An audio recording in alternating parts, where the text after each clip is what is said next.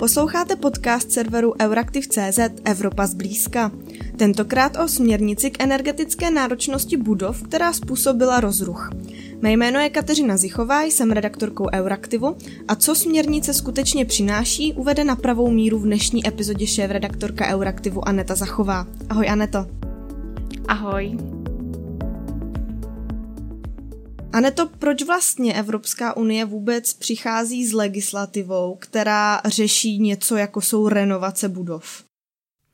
Je to proto, že renovace budov nám dávají vlastně největší potenciál, co se týče uh, snižování emisí, uh, emisí skleníkových plynů, to znamená něco, co trápí v současné době uh, celý svět.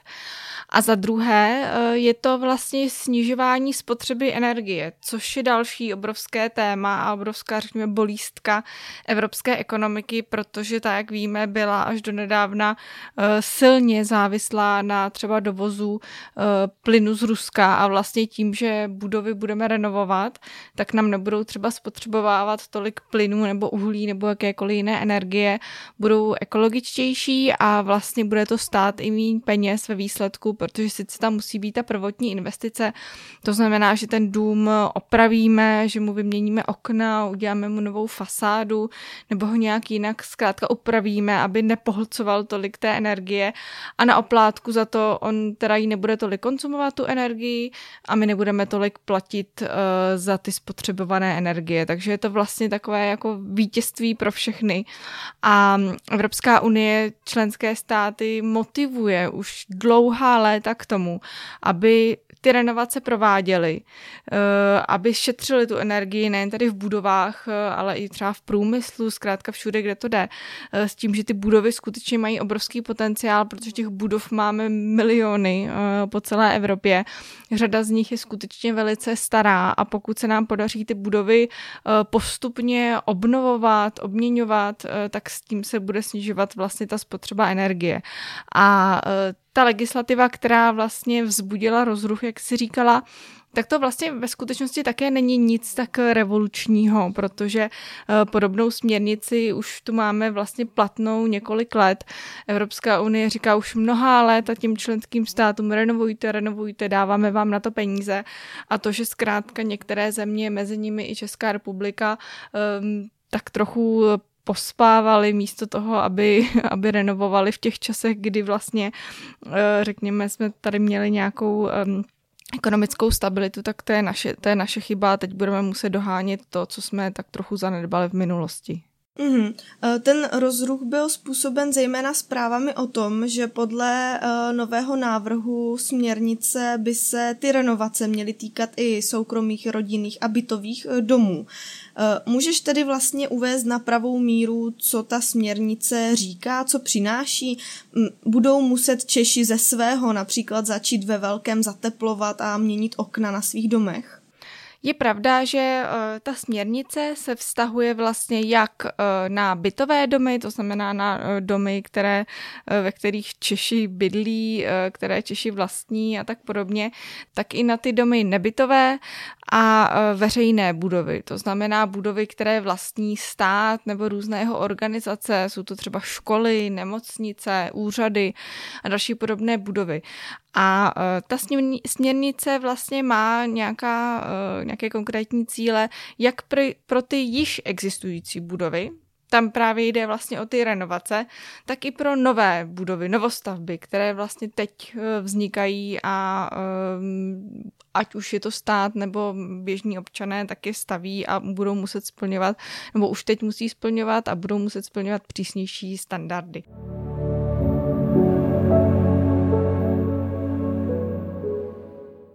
Když se podíváme na ty uh, již existující uh, budovy, tak vlastně um, ta legislativa je o tom, že lidé skutečně by měli se na ty uh, renovace zaměřit. A když říkám lidé, tak tím myslím samozřejmě majitelé domů, ale neznamená to, že by ta směrnice nařizovala všem lidem, kteří vlastní nějakou budovu, do tohoto roku ji musíte opravit. Takhle to není.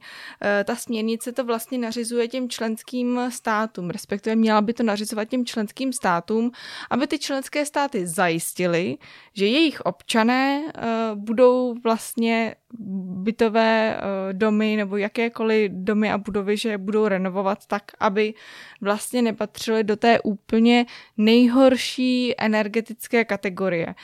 Když se podíváme na ty energetické kategorie nebo na ty štítky, tak vlastně my to známe moc dobře například z ledniček a z praček. Asi každý z nás, kdo má doma takhle spotřebič, tak na něm vidí, nebo když si ho kupoval, tak na něm viděl takovou tu lištu, eh, kde byly různá písmenka, různé barvičky, přičemž A nebo A+, nebo A s mnoha plusky, tak eh, znamenaly, že to je ten spotřebič, který spotřebovává málo energie, ale má vlastně dobrý výkon nebo je velice schopný. A teď, co měli třeba E nebo G, tak jsou vlastně ty úplně nejhorší spotřebiče, to znamená ty, které eh, žerou hodně energie a ten jejich, řekněme, výkon není, není moc valný. Eh, zkrátka jsou nehospodárné. A vlastně podobné řazení my máme i u budov, Ono to není tak vidět, protože nikdy vlastně na budovách nemáme nalepené ty štítky, eh, byť tedy třeba veřejné budovy eh, by, by to měly mít, eh, by měly být takto oštítkovány. Tak i tam máme mm, vlastně takovouhle škálu a ta směrnice tedy říká, nebo respektive ta směrnice, tak jak si ji představuje v současné době Evropské parlament, že všechny ty obytné domy, by měly dosáhnout do konce roku 2030 minimálně eh, třídy energetické náročnosti E. e. To znamená, že by se měly posunout vlastně z toho G, pokud jsou v G, e, do té třídy E. A e, pak je tam ještě jeden milník a ten se týká roku 2033, kdyby ty budovy z E se měly zase posunout do D. Takže vlastně na té stupnici, na té škále by měly o jeden až dva stupínky právě v těch letech 2030 a 2033 poskočit nahoru. Eh, pro státy to znamená, že by si měli, řekněme, říct, kde jsou ta Gčka, eh, kde jsou ty úplně nejméně hospodárné budovy, eh, zaměřit se na to, jak je opravit, dát majitelům těch budov dostatek peněz na to, aby tu renovaci zvládli a zkrátka zajistili to, že se posunou eh, do té jiné, řekněme, energetické třídy. A co se týče těch um, nových uh, budov, tak tam vlastně jsou také, tam máme nějaká, nějaké nové uh, roky, um, Konkrétně Evropský parlament vlastně chce, aby od roku 2028 měly všechny nové budovy nulové emise. Eh, vlastně v současné době ty budovy by měly být eh, takzvané jako velice nízké emise nebo téměř nulové emise, je to vlastně korektně. A teď bychom se tady už měli dostat na tu nulu.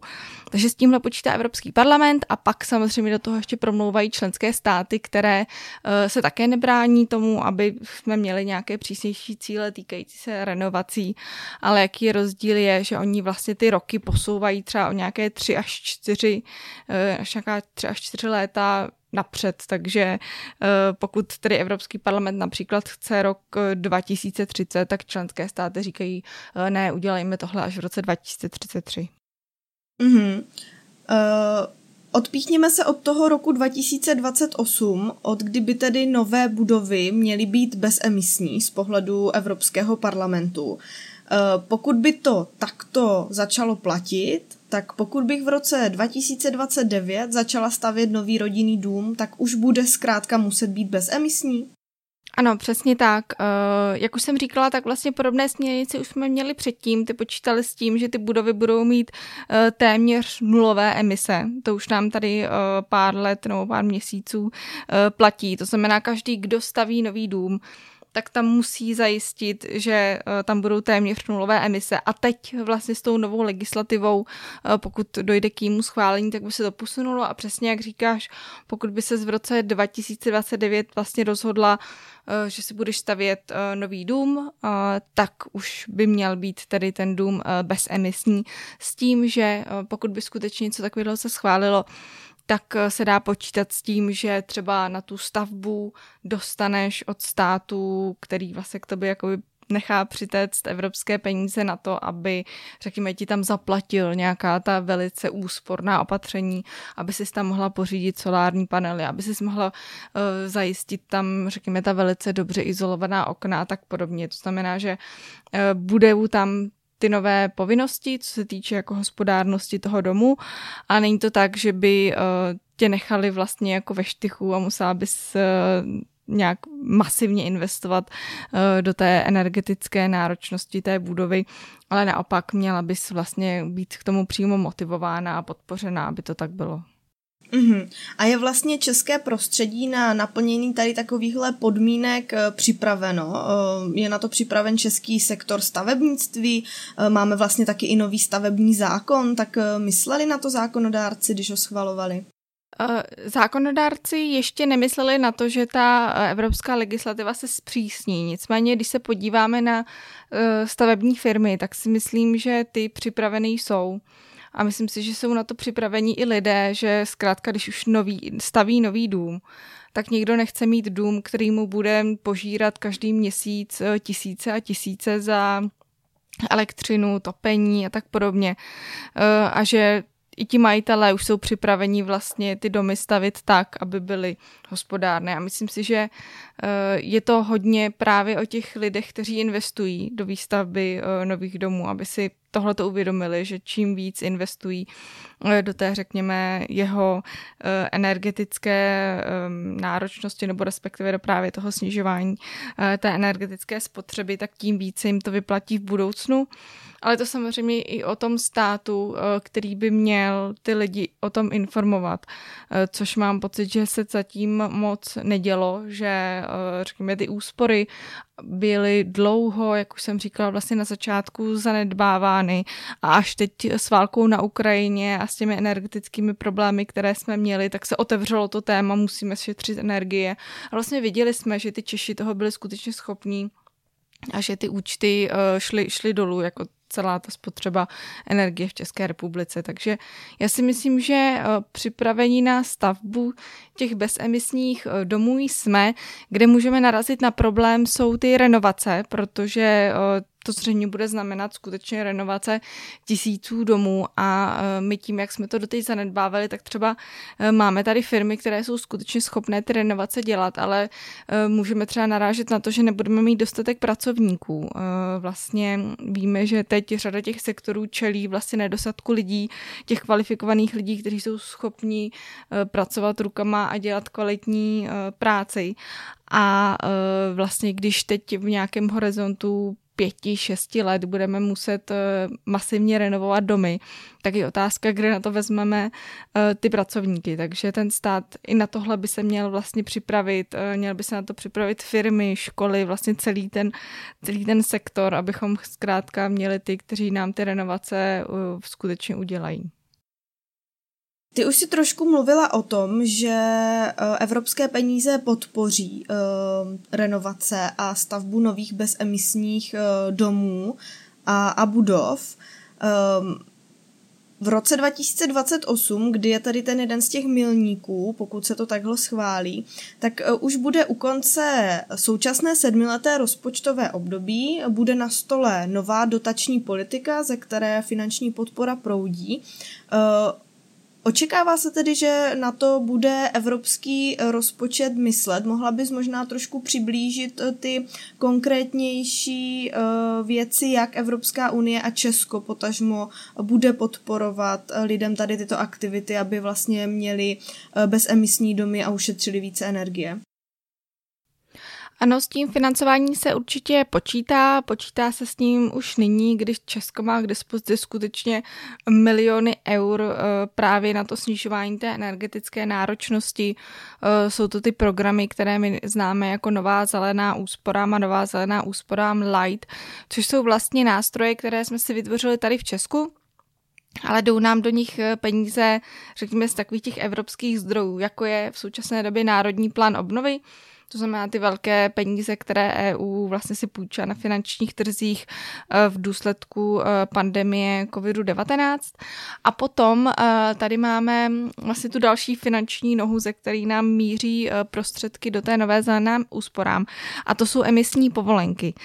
Vlastně systém obchodování s emisními povolenkami velice dobře známe, velice dobře známe i ty debaty o tom, jak nám vlastně vystřelily ty ceny emisních povolenek a Česká republika uh, volala potom, že to musíme nějakým způsobem korigovat a tak podobně. Ale vlastně všechny ty emisní povolenky, které firmy v Evropě musí nakupovat, eh, tak ty peníze z nich se poté, řekla bych, docela efektivně využívají. A to právě na takovéto programy. A vlastně do budoucna se samozřejmě počítá s tím, že to takhle bude fungovat uh, nadále a že dokonce těch peněz bude víc a víc, protože tím, jak vlastně ty emisní povolenky zdražily, uh, tak nám i vzrostl ten objem peněz z nich, to znamená i ten objem peněz, které můžeme investovat uh, do nějakých podobných opatřeních. A ty emisní povolenky jdou tedy, nebo ty výnosy z nich jdou třeba do modernizačního fondu. Modernizační fond je vlastně mimo takový ten klasický eh, rozpočtový rámec Evropské unie, o kterém si mluvila, to znamená ten, co bude končit v tom roce 2027.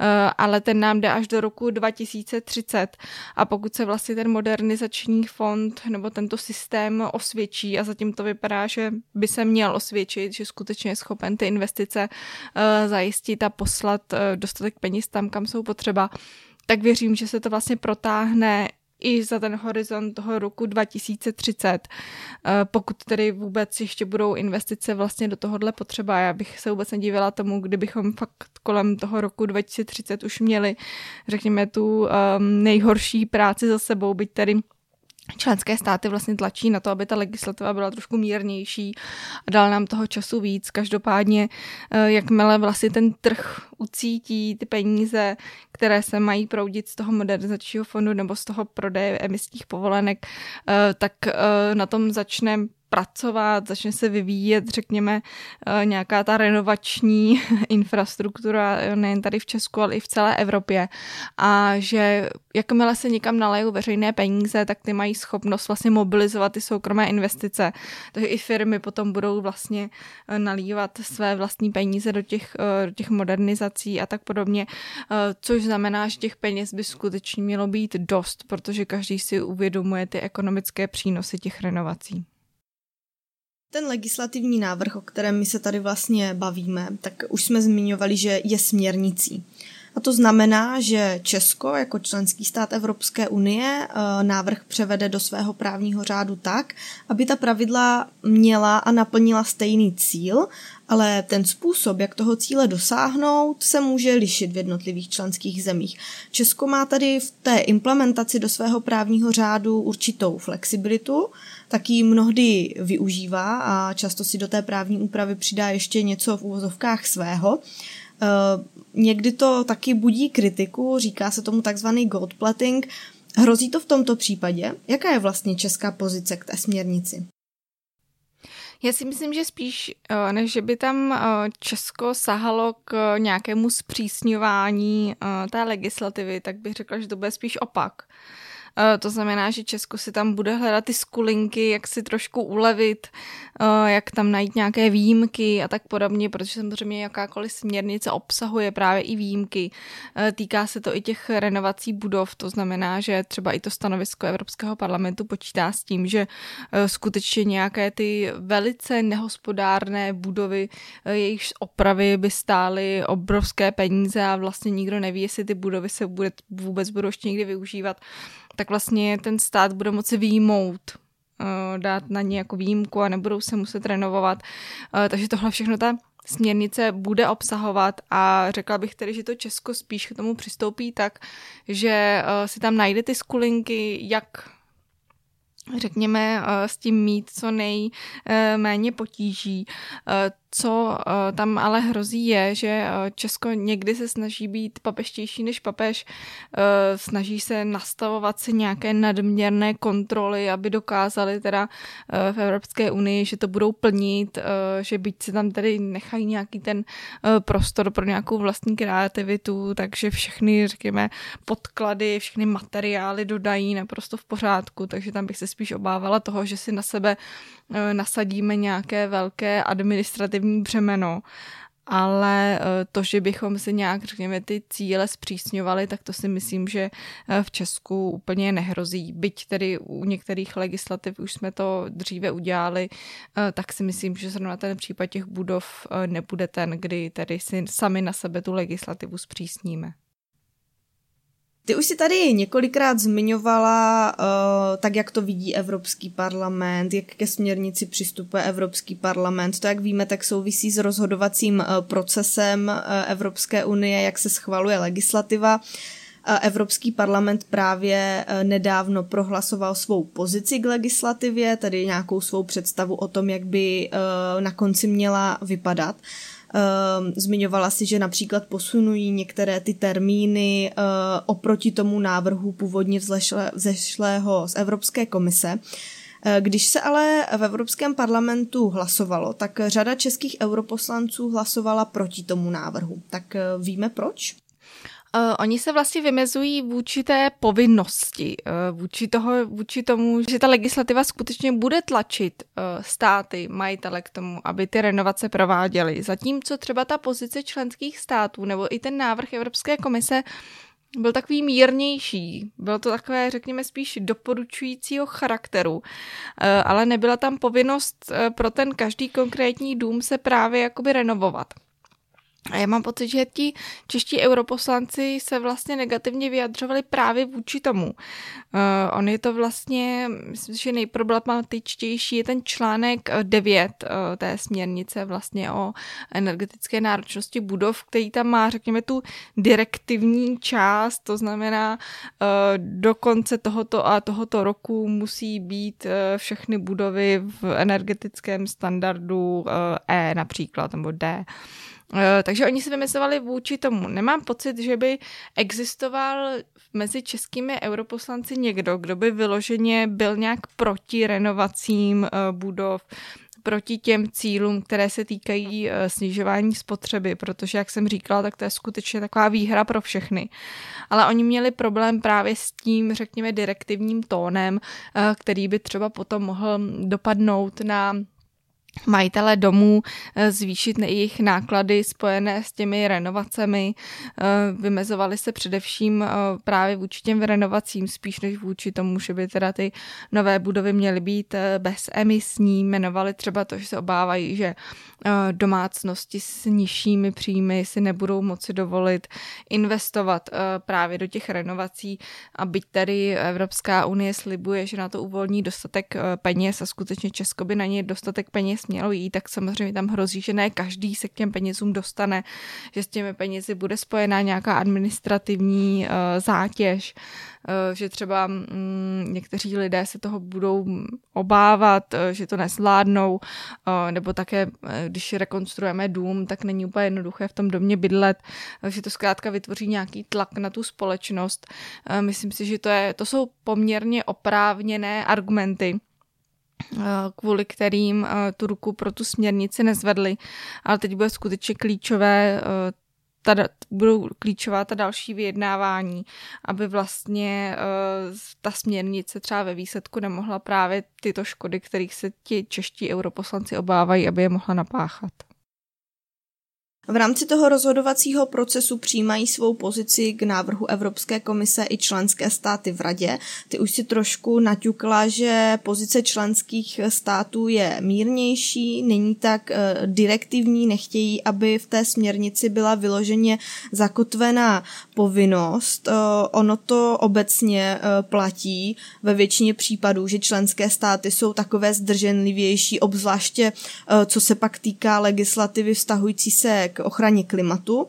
Eh, jak to tedy vidí v radě? Eh, mají ještě odlišné pozice než Evropský parlament k nějakým jiným pasážím té směrnice? tak samozřejmě ty členské státy všechno vidí tak trošku po svém. Ono ve výsledku to vyjednávání už je potom takové slovíčkaření Eh, kdy vlastně každá ta instituce si tam snaží přidat nějaké svoje větičky, nějaká svoje slovíčka, eh, zatímco ten Evropský parlament eh, tam má ty, ta slovíčka ambicioznější, co se týče právě snižování emisí, co se týče um, snižování té spotřeby energie, tak na, naopak ty členské státy v podstatě v každém tom odstavečku, v každém tom článku tam naopak přidávají takové ty zmírňující fráze, um, ale skutečně ten zásadní, řekněme, rozdíl Eh, je to, co už jsem eh, tady zmiňovala, to znamená ty roky, eh, kdy členské státy skutečně se snaží, řekněme, ohoblovat tu trošku směrnici tak, aby ta její, řekněme, účinnost nebo ty cíle, které jsou v ní obsaženy, aby začaly platit o tři až čtyři roky uh, díl, než uh, to požaduje Evropský parlament a uh, vlastně i se snaží, řekněme, zmírnit ten kontroverzní článek 9, který jsem zmiňovala, nebo respektive ne kontroverzní článek, ale ten článek, kde jsou přímo stanoveny ty cíle, co má každá budova vlastně mít do toho daného roku. Um, tak i tam vlastně oni to spíše uvádějí do uh, jakéhosi indikativního uh, termínu, do jakýchsi indikativních cílů, uh, spíše než vlastně jak to, jak to provádí Evropský parlament. Takže to si myslím, že je ten nejzásadnější rozdíl a to zbyteč, to ostatní už jsou spíše slovíčka jenom. Mm-hmm. To se právě bude dít v další fázi, do které ta legislativa vstoupí, to znamená do vyjednávání členských států s Evropským parlamentem, to jsou takzvané trialogy. Um, co můžeme od těch jednání očekávat? Eh, já si myslím, že dojde k tomu, že eh, nám jako vždycky z toho vyleze eh, nějaká, nějaká zmuchlanina právě těch názorů Evropského parlamentu a těch členských států. Nemyslím si, že Evropskému parlamentu se, prosadí, se podaří tam prosadit nějaké jeho velké ambice, protože samozřejmě ten čl- souhlas členských států je k tomu přijetí legislativy potřebný. Takže si myslím, že to bude nějaká zlatá střední cesta.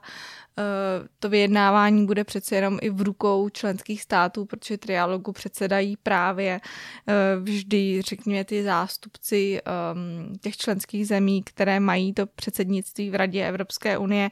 Eh, loni to, bylo Čes- loni to byla Česká republika, nyní je to Švédsko, v druhé polovině roku to bude Španělsko. Takže tam skutečně ty členské státy mají eh, velké manévrovací eh, podmínky, mohou tam skutečně eh, do toho prosadit ta své slovíčka, které se tam představují. Takže já si myslím, že to dopadne tak, že skutečně ke zpřísnění těch stávajících cílů dojde. Eh, co se týče těch roků, tak uh, myslím si, že tam třeba dojde k nějakému posunu roku či dvou od toho, co požaduje uh, Evropský parlament a že skutečně se i trošku Eh, zmírní ty formulace a bude tam velký prostor pro různé výjimky eh, pro ty členské státy, eh, například, jak jsem zmiňovala, tak pro ty úplně nejhorší budovy, nebo že tam bude nějaká, řekněme, stopka, nějaký strop, co se týče toho, jaké náklady s tím ty státy nebo ti lidé budou mít, že tam budou nějaké takové záchranné sítě, aby tam vlastně nedošlo k těm negativním um, možným negativním dopadům, eh, kterých se obávají právě ti česk- čeští europoslanci. Dnešním hostem byla šéf-redaktorka Euraktivu Aneta Zachová. Díky a měj se hezky. Také moc děkuji a zdravím všechny naše posluchače. Z redakce se s vámi loučí Kateřina Zichová. Děkujeme, že nás posloucháte. Budeme rádi, když nám v podcastových aplikacích zanecháte hodnocení a doporučíte Evropu zblízka dál.